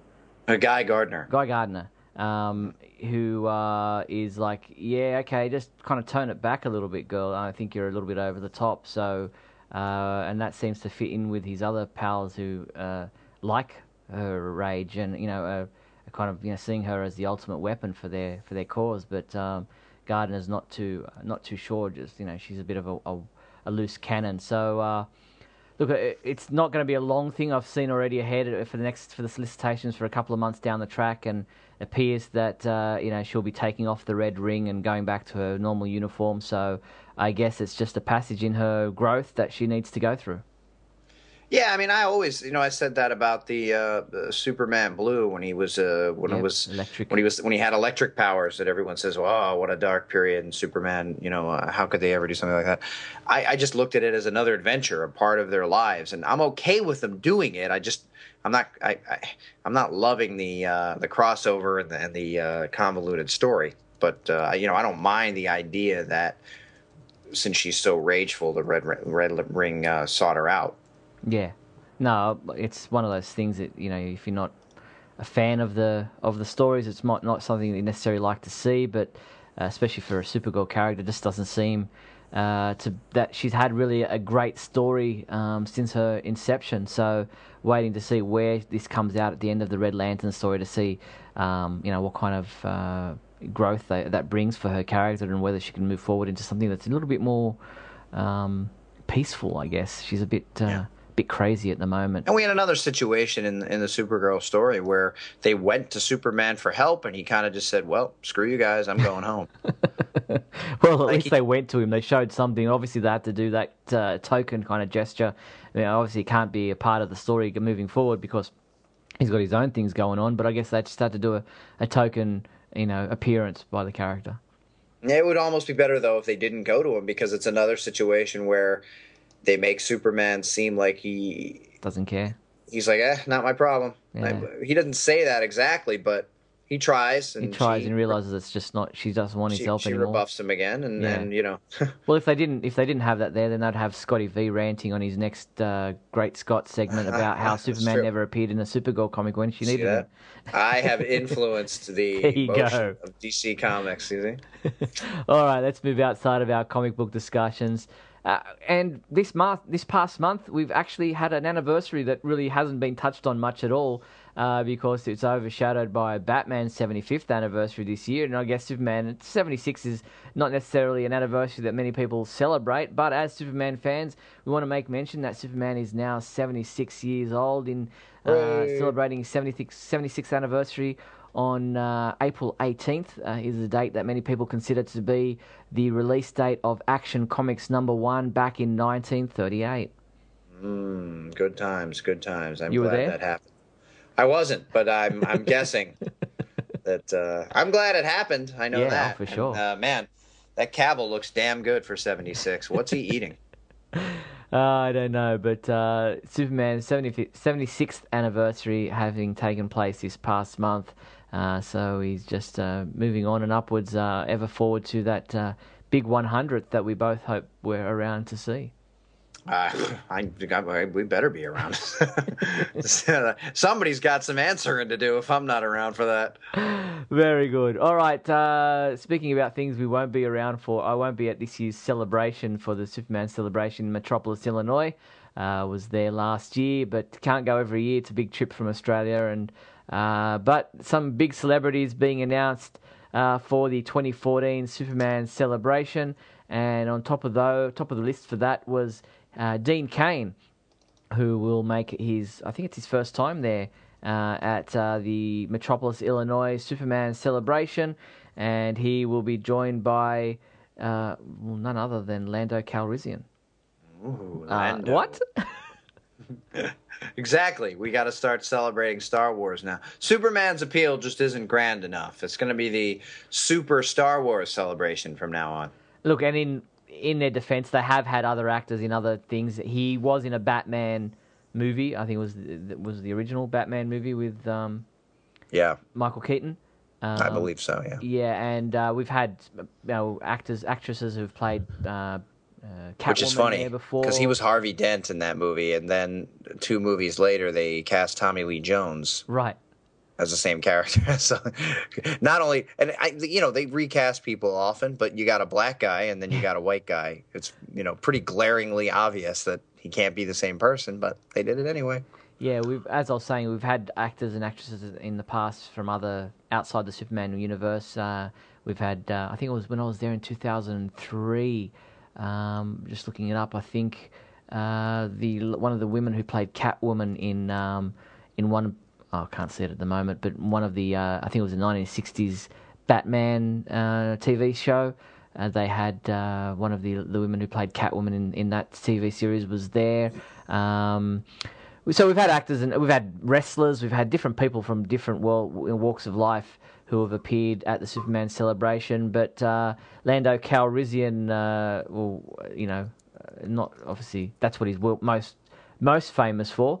But uh, he, we've also got um, Valerie Perrine who played Miss Tessmacher. She'll be there. Tessmacher! Uh, we've got um, uh, Aaron um, Smolinski, who played the baby uh, Kal-El in Superman the movie, coming out of the rocket ship naked. Um, he's also in Superman 3. I think it was the boy at the phone at the uh, photo booth there. Um, and he was in Man of Steel as one of the soldiers there at the uh, at the um, desert area where they first came into contact with Faora. Uh, he was supposed to have a line in the film, but it was cut out. And uh, he's there in the background behind General Hardy and Superman and Lois Lane there as they first meet Faora in Man of Steel. He will be there at the Superman celebration this year, as will uh, Elliot S. Maggin, one of the uh, legendary comic book writers um, and novelists for Superman over the years. Uh, he will also be there at this year's celebration. Excellent. Lots of guests. Now, someone wrote to me and said that the reason um, Lando is going to be at the celebration is that he's going to be in the new movie. I don't know. Uh, I didn't read anything like No, that, and I don't doesn't- remember seeing anything reported on the site. So, uh, if that's something that they know somehow, I don't know. But uh, that would make a little more sense to me. But you're right. They have had other guests uh, from other comic book worlds and other worlds altogether. Uh, so uh, anything is possible, but uh, you know I, that could be a reason if he Mm, was he- in fact I mean, he may. I think I have, may have heard that he might be in the upcoming Star Wars films because we know we're getting some of the uh, the old actors back from the original films for that. Uh, maybe that's where they heard something. But um, no, I haven't heard of him being in the follow up to Man of Steel. But uh, anyway, for those interested, the June celebration, the Superman celebration in Metropolis, Illinois, takes place June 12th to June 15th. Uh, we, we are planning on having a Superman homepage meet and greet there on the Friday of that uh, four day festival. Uh, so stay tuned for details on that. But if you want more details about the Superman celebration, head to supermancelebration.net.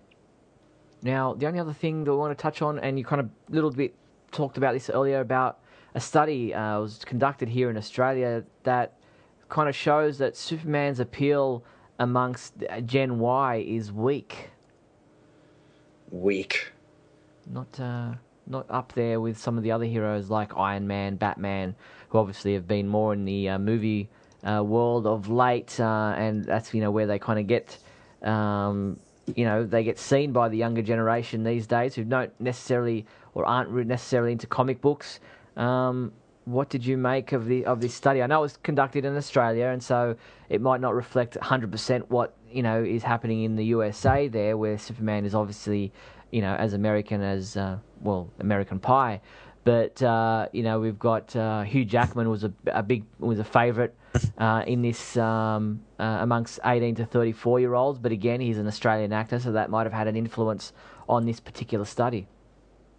Well, did it say Hugh Jackman or did it just say Wolverine? Well, it said Wolverine, but where would most people of a younger generation know Wolverine from if they're not really comic book readers? And let's be honest, most comic book readers these days, I think, are probably from 20s up to 40s. I wouldn't say, and, and obviously older as well, but I wouldn't say that the majority of comic book readers are necessarily kids or teenagers anymore. No, I, I would, yeah, I would agree with that. But I also think there have been a lot more animated series. There's a, still an animated Avengers presence. Spider Man is ever present on yeah. uh, on television in animated form. Um, Iron Man's there. Uh, I think it's called Iron Man and the Avengers or something like that. Um, and Batman continues to have a, a, a presence in animation. So uh, Wolverine. I don't know if there's an X Men cartoon at this time, but uh, something about the Marvel heroes seems to make them more appealing and more sellable to children. It seems like to me. Mm, well, they, there's that whole angst thing, you know, with the X Men and all that kind of thing, teens and you know, um, being feeling ostracized and you know not part of society and all that kind of thing that may uh, be more, uh, you know, relatable for teens who, you know, go through that kind of process themselves. So uh, I can understand that, and for the, you know, for the people who are 35 to 54, uh, Superman was obviously a big influence on their childhood. You know, with the movies, with the with comic books, with TV shows, with you know all manner of different ways that they would have been. You know, I mean, you and I are in that age group. I think you're over 35. I am indeed. There you go. So um, that is definitely you know makes sense that Superman would be you know strongest amongst that age group. Uh, I think DC Comics and Warner Brothers need to do more in the form of TV and video games on Superman on the Superman front for the younger audience because that seems to be where they get their influences from. Yeah, and it seems like every time something does seem to come out that, that children might be able to get interested in, it goes away very quickly. Mm, um, you know, the, the, the Superboy on the uh, Young Justice show uh, could have been something. You know, you could have expanded on that. You could you could have an animated show with Superman. You could have spun off Superman from his. Uh, uh, from his Brave and the Bold appearance, you you know, or his appearance on the Batman or mm-hmm. whatever, mm-hmm. and obviously a new show, his own show. Uh, but I don't know. I, it doesn't seem. It oftentimes doesn't seem like they're all that interested in uh, really uh, increasing Superman's uh, popularity among young people. Mm, which is a shame. So that's where things are at with that study, what it showed. So uh, whether you, I did see he did pretty well overall, though. Yeah, no, overall he's still up there. You know, most people. Uh, would consider, you know, you ask about a superhero, Superman, Batman, it would obviously be the top two that people would mention. Um, so definitely still up there uh, with his appeal. Just it was kind of weaker in the you know current young generation. Hey, I figured out that's where Batman would win in a versus battle because he's once again contest. he's the winner. There you go. Yeah. All right, let's move into the big question segment of our show.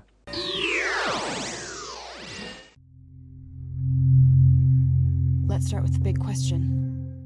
Last uh, last month's question was Superman and Wonder Woman or Superman and Lois? Give us your thoughts. And uh, one of our first thoughts was from Brandon Whitmore, who said, uh, I say Lois, but only because I grew up conditioned to accept them together and it just seems to be the right way. However, if I had never heard of Superman until very recently, I would most likely see myself on the side of Superman with Wonder Woman, since it seems very logical. The Kingdom Come story from 1996 also convinced me that the two have a common bond that he could just never really have with Lois.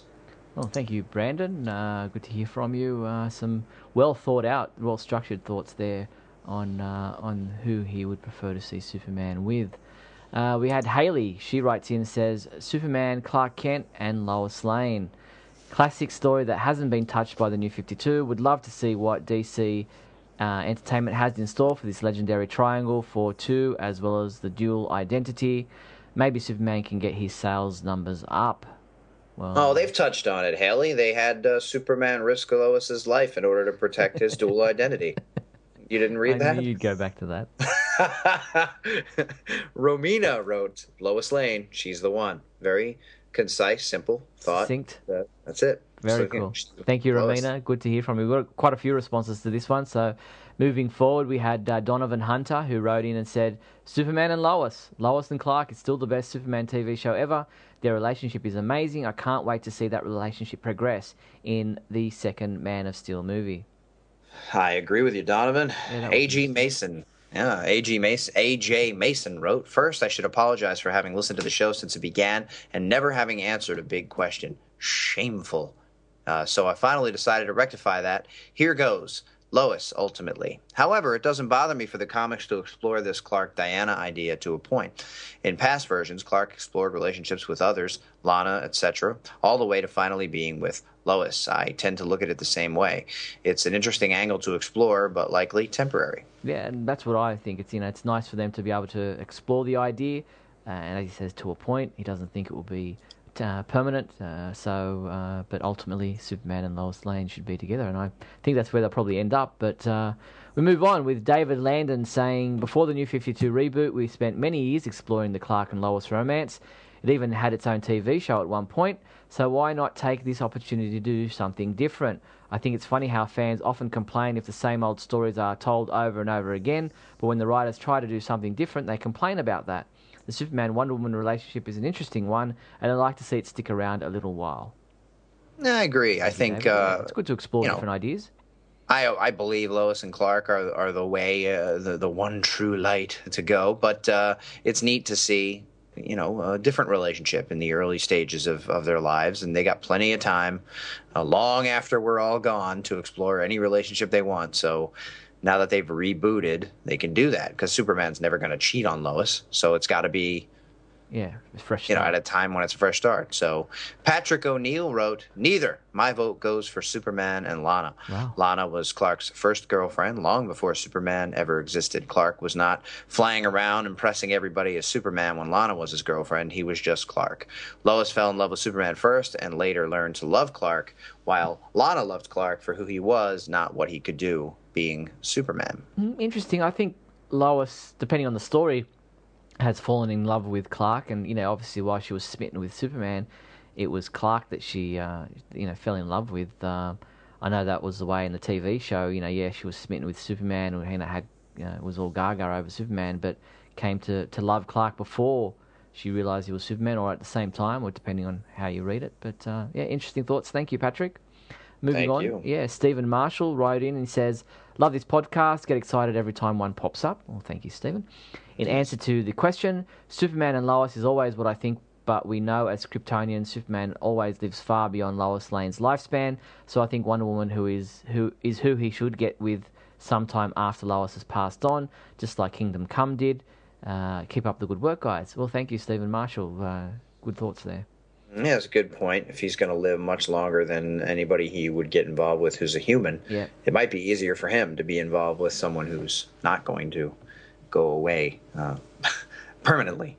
Um, we also had Martin Gray send us an answer, but he sent it as an audio file. So let's listen in on what Martin had to say. So, who should Superman be with? Wonder Woman or Lois Lane? Definitely not Diana. Like Superman, Wonder Woman is a larger than life figure living in a world of constant danger. Lois often brushes up against Superman's world, but most of her time is spent in the real world, the everyday world with which the reader can identify. She represents us, the people Superman fights for, as opposed to Diana, who represents the people Superman fights with or against.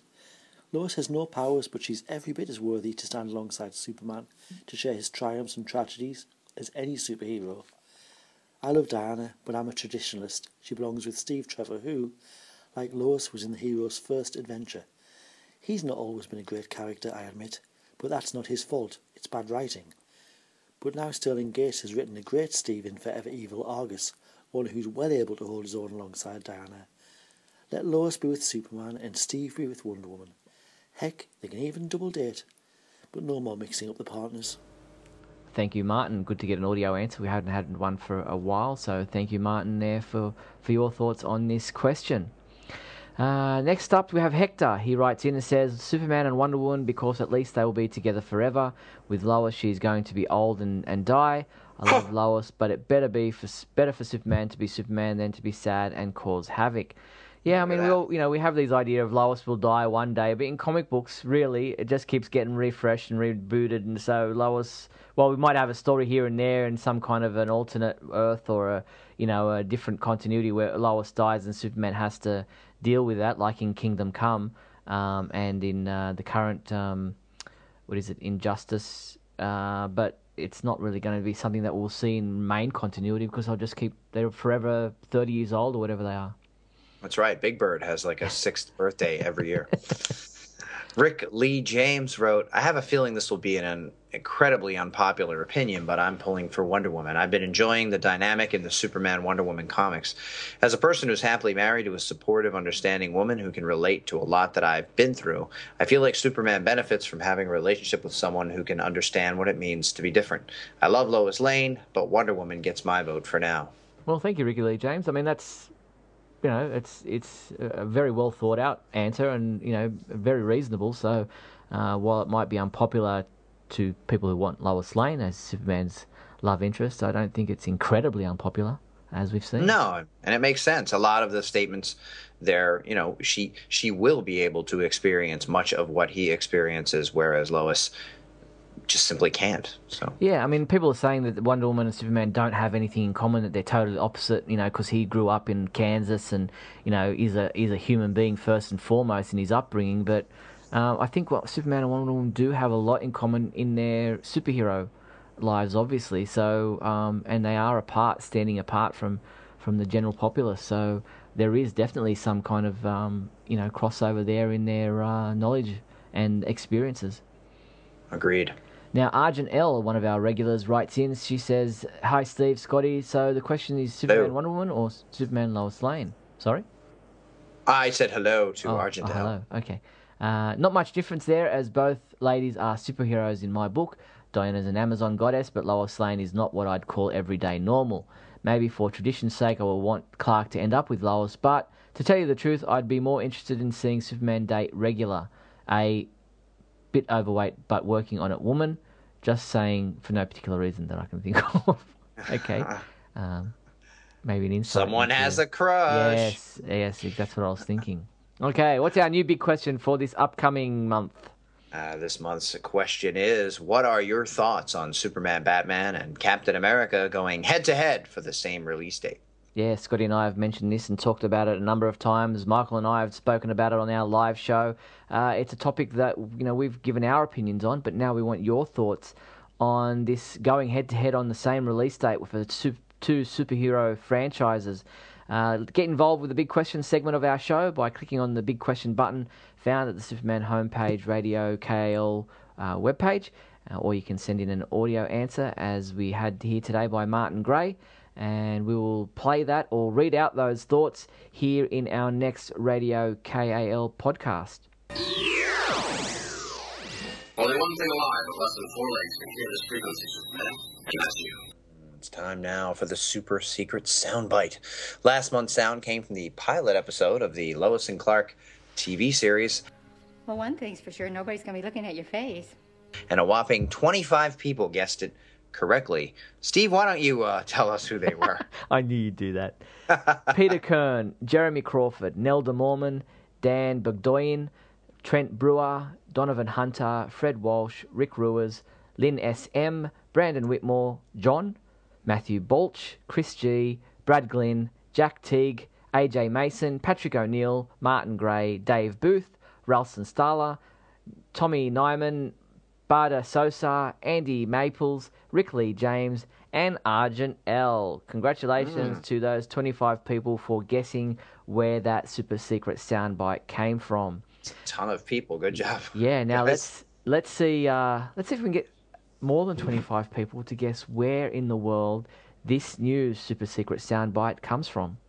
And I solemnly swear to all of you that I will continue to uphold the ideals of truth and justice, not just for America, but for all the world. Well, if you think you know where in the world of Superman that sound came from, use the super secret soundbite entry form to send in your answer. Everyone who guesses it right will have their name read out here on our next Radio KAL podcast. I think that might be from the new animated Adventures of Superman show that just came out. Um, yeah, I'd heard about that one. I think it was called um, Superman and the Adventures of Scotty V. it might be. It might be. You'll have to wait and see. Very Let's get on to the Superman comedy sketch, though. I'm laughing at you, you hear? Laughing! Yes, this week, or this month, I should say, sorry, we have a sketch all about X ray vision. I'm not sure where it's come from. It's been passed to me, so to play here on our podcast. So here it is. It's a little bit funny, a little bit uh, naughty, a little bit raunchy, um, but definitely still within our parameters.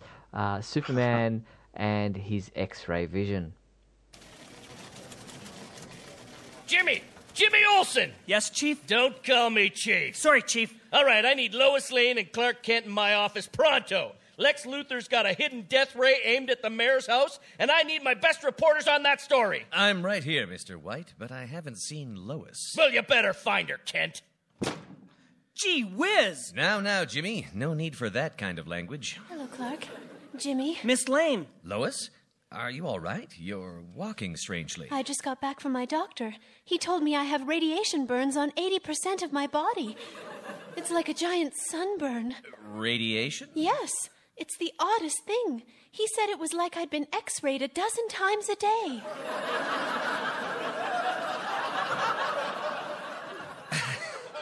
How strange. I mean, there's nothing from my neck up, just my clothed area, especially around here. Well, you know, there are lots of things that could cause that that aren't someone looking at you with x ray vision. What? Well, I'm just saying, I mean, there's no reason to believe anyone's checking you out through your clothes. Hey, Miss Lane. The chief wants to see you. Mr. Luthor has a hidden ray gun somewhere in the city aimed at the mayor. right, let's think about that and put all this talk of your clothes behind us. What? I said Luthor has a hidden ray gun. But don't worry, Superman will find it with his X ray vision. Or other powers. Su- Superman has lots of other powers, like uh, oh, super speed, super strength, or, or, or flight. Maybe the ray gun's on a roof. But with his X ray vision, he could just look around the city and see through anything. Man, what would you do if you had X ray vision, Mr. Kent? Be respectful of other people's personal boundaries. I guess so. Did it just get warm in here? Oh, sorry, I, I didn't mean to. Uh, to- Didn't mean to what? Nothing, nothing. Yes, uh, Superman will find Luthor no matter underwear he is. I mean, underwire he is. I mean, I mean, panties. I mean, uh, you know Bruce Wayne is Batman, right? Bruce Wayne is Batman? Yes, yes. Now let's all write up that story. Ooh, what a scoop! Did you hear that, everyone? Bruce Wayne is Batman, a Daily Planet exclusive.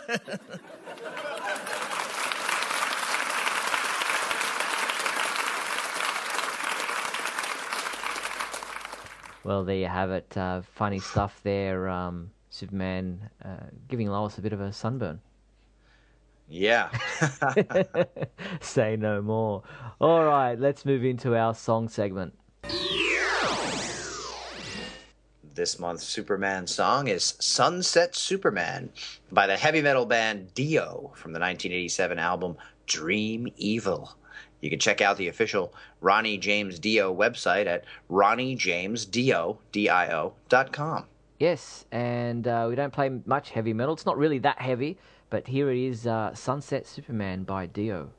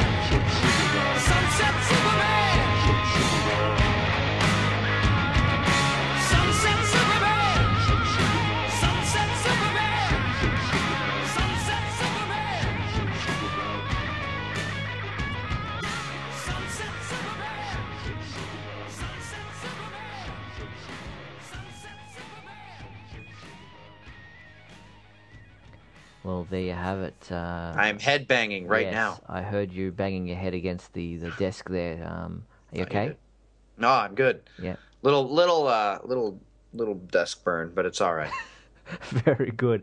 Well, that is our show for another month. Now, remember, we are open to your suggestions and your requests. If you have a song that you would like us to play, is there a comedy sketch that you know of? We're getting short on numbers for those. If there's anything you'd like to hear played back here, or a topic you think that we need to be discussing that we've missed out on, all those kinds of suggestions can be sent to us here at the Superman homepage. If you want to email us, my email address is steve at supermanhomepage.com. If you want to get in touch with Scotty, his is scotty at supermanhomepage.com. Also, we have the KAL feedback form on the website that you can use to get in touch with us to uh, send suggestions on uh, this show. Now, that is our show for this month. Thank you, Scotty. Thank you, Steve, and remember everybody, always look up in the sky. You've been listening to Radio KAL brought to you by supermanhomepage.com.